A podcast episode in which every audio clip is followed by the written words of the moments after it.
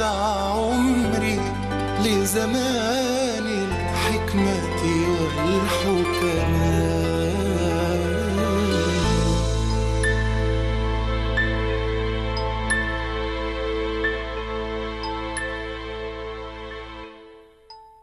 الرجاء عند وجود الزلل. كيف أعرف أنني قد اعتمدت على عملي؟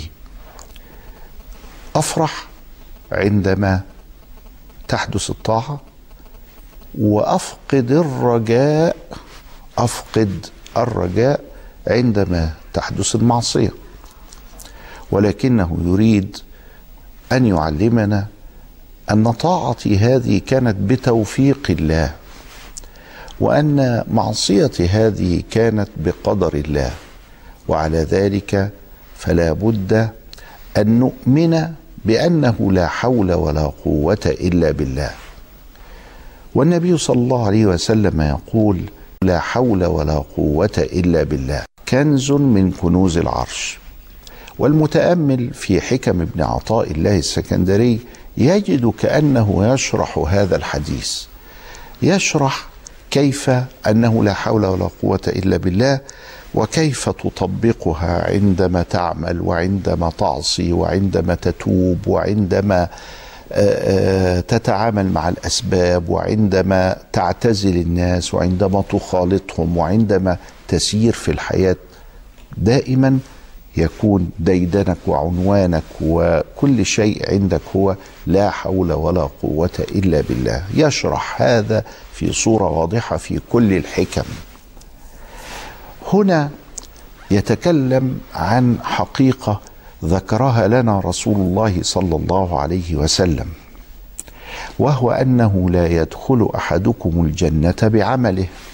فقال ولا أنت يا رسول الله؟ قال ولا أنا إلا أن يتغمدني الله برحمته.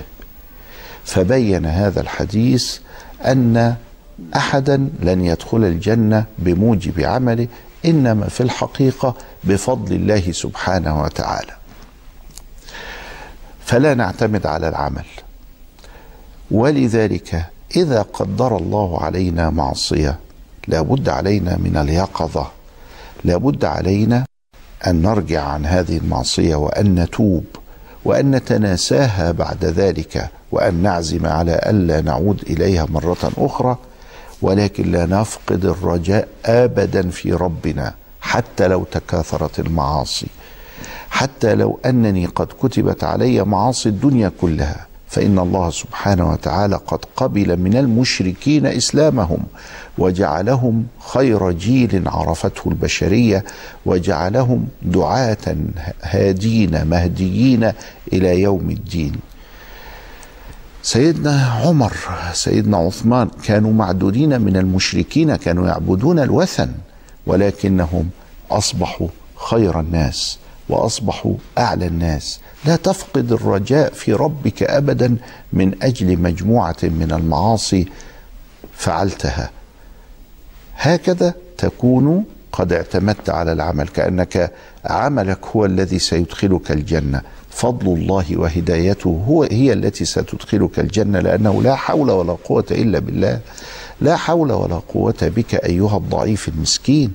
ولذلك تامرنا هذه الحكمة ألا نعتمد ابدا على أعمالنا لأن الاعتماد على الأعمال سيسبب مصايب منها الكبر. والنبي صلى الله عليه وسلم يقول لن يدخل الجنة من كان في قلبه مثقال حبة من خردل من كبر. هل تعرفون أن حبة الخردل ستة آلاف منها يساوي جرام واحد؟ هل تدرون أن الجرام هذا شيء بسيط جدا موجود عند الساغة في صورة صفيحة صغيرة جدا؟ هذه الصفيحة وزنها يساوي ستة آلاف حبة خردل. فإذا كان الإنسان عنده واحد على ستة آلاف من الجرام من الكبر وأن هذا يمنعه من دخول الجنة فما بالك لو تمكن الكبر من القلب؟ إنه مرض من أمراض القلوب الشديدة ولذلك الرجل بدأ حكمه بهذا ألا تعتمد على الأعمال. عندما لا نعتمد أيضا على الأعمال لا نفقد الرجاء. فإذا ما أصبنا في الزلل فإننا نقول الأمر كله بيد الله. لا حول ولا قوة إلا بالله. أنا ضعيف. اللهم اغفر لي. اللهم ارحمني. وأبكي وأتضرع وأخضع وأخشع لله رب العالمين فتكون مساحة الرجاء واسعة. ولذلك فالاعتماد على العمل كما أنه يؤدي إلى الكبر فإنه يؤدي إلى فقد الرجاء.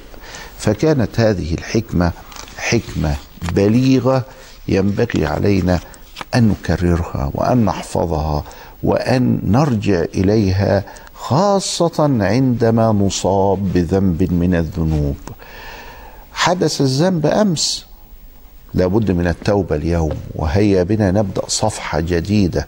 عدم اليأس من رحمة الله. عدم فقد الرجاء. كثير من الناس عندما نتكلم معهم نقول له يا أخي أنت مستمر في الذنب يقول ما أنا داخل النار داخل النار. ها هذا فقد الرجاء. هذا في حقيقته أنه اعتمد على العمل. ولما أن فقد العمل الصالح أصبح متكبرا. ولكن مع هذا الكبر فقد أيضا التوبة.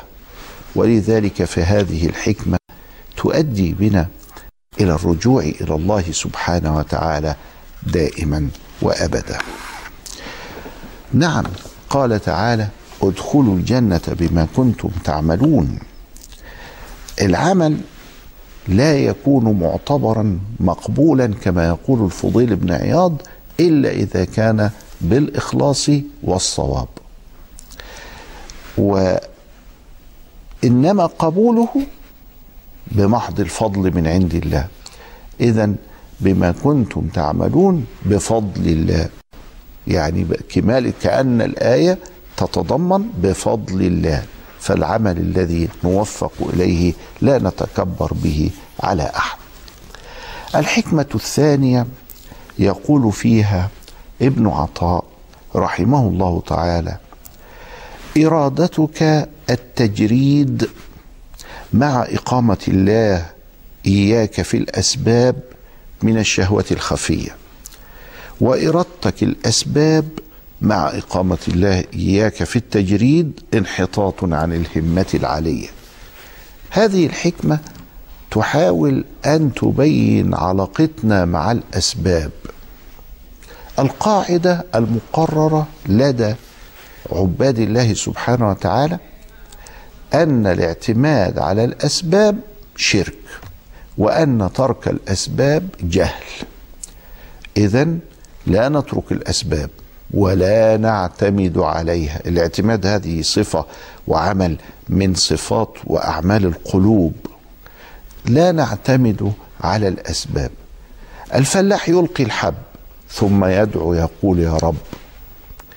دائما علمنا رسول الله صلى الله عليه وسلم أن السبب الذي خلقه الله سبحانه وتعالى لابد منه.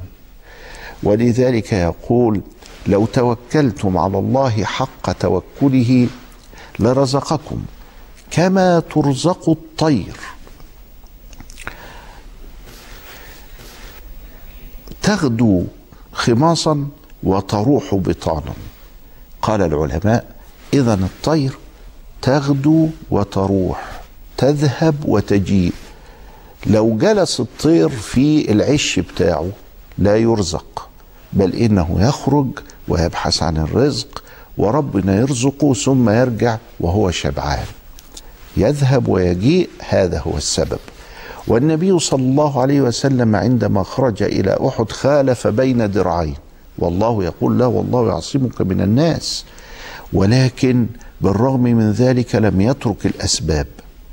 والنبي صلى الله عليه وسلم أمرنا بالتداوي وقال تداووا فإن الله ما خلق داء إلا وخلق له الدواء. اذا الدين كله يأمرني بأن آخذ الأسباب. ولذلك عندما يكون أنا في مرحلة من المراحل البدائية التي لابد فيها الاعتماد على الأسباب لا أترك هذه الأسباب وإلا أكون بختبر الله. ولذلك في الروايات أن إبليس جاء لسيدنا عيسى وقال له ألست روح الله وكلمته طيب ما ترمي نفسك من هنا وقول يا رب نجيني وهو كان على الجبل. قال له اذهب يا لعين ما كان لي أن أختبر الله. الله هو الذي يمتحني ويختبرني. ولذلك ترك الأسباب. وأنت في حالة آآ آآ حالة ليست حالة التجرد بتعمل كده ليه؟ أنا متوكل على الله. ده الكلام ده شهوة خفية. إرادتك التجريد مع إقامة الله لك في الأسباب من الشهوة الخفية.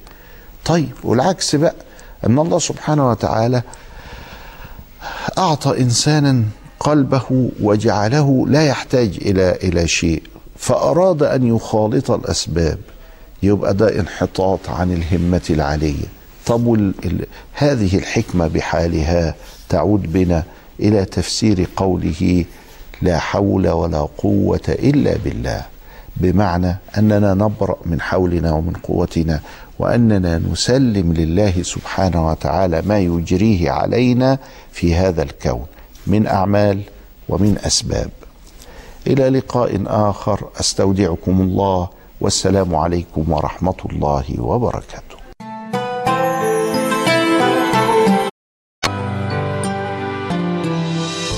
هيا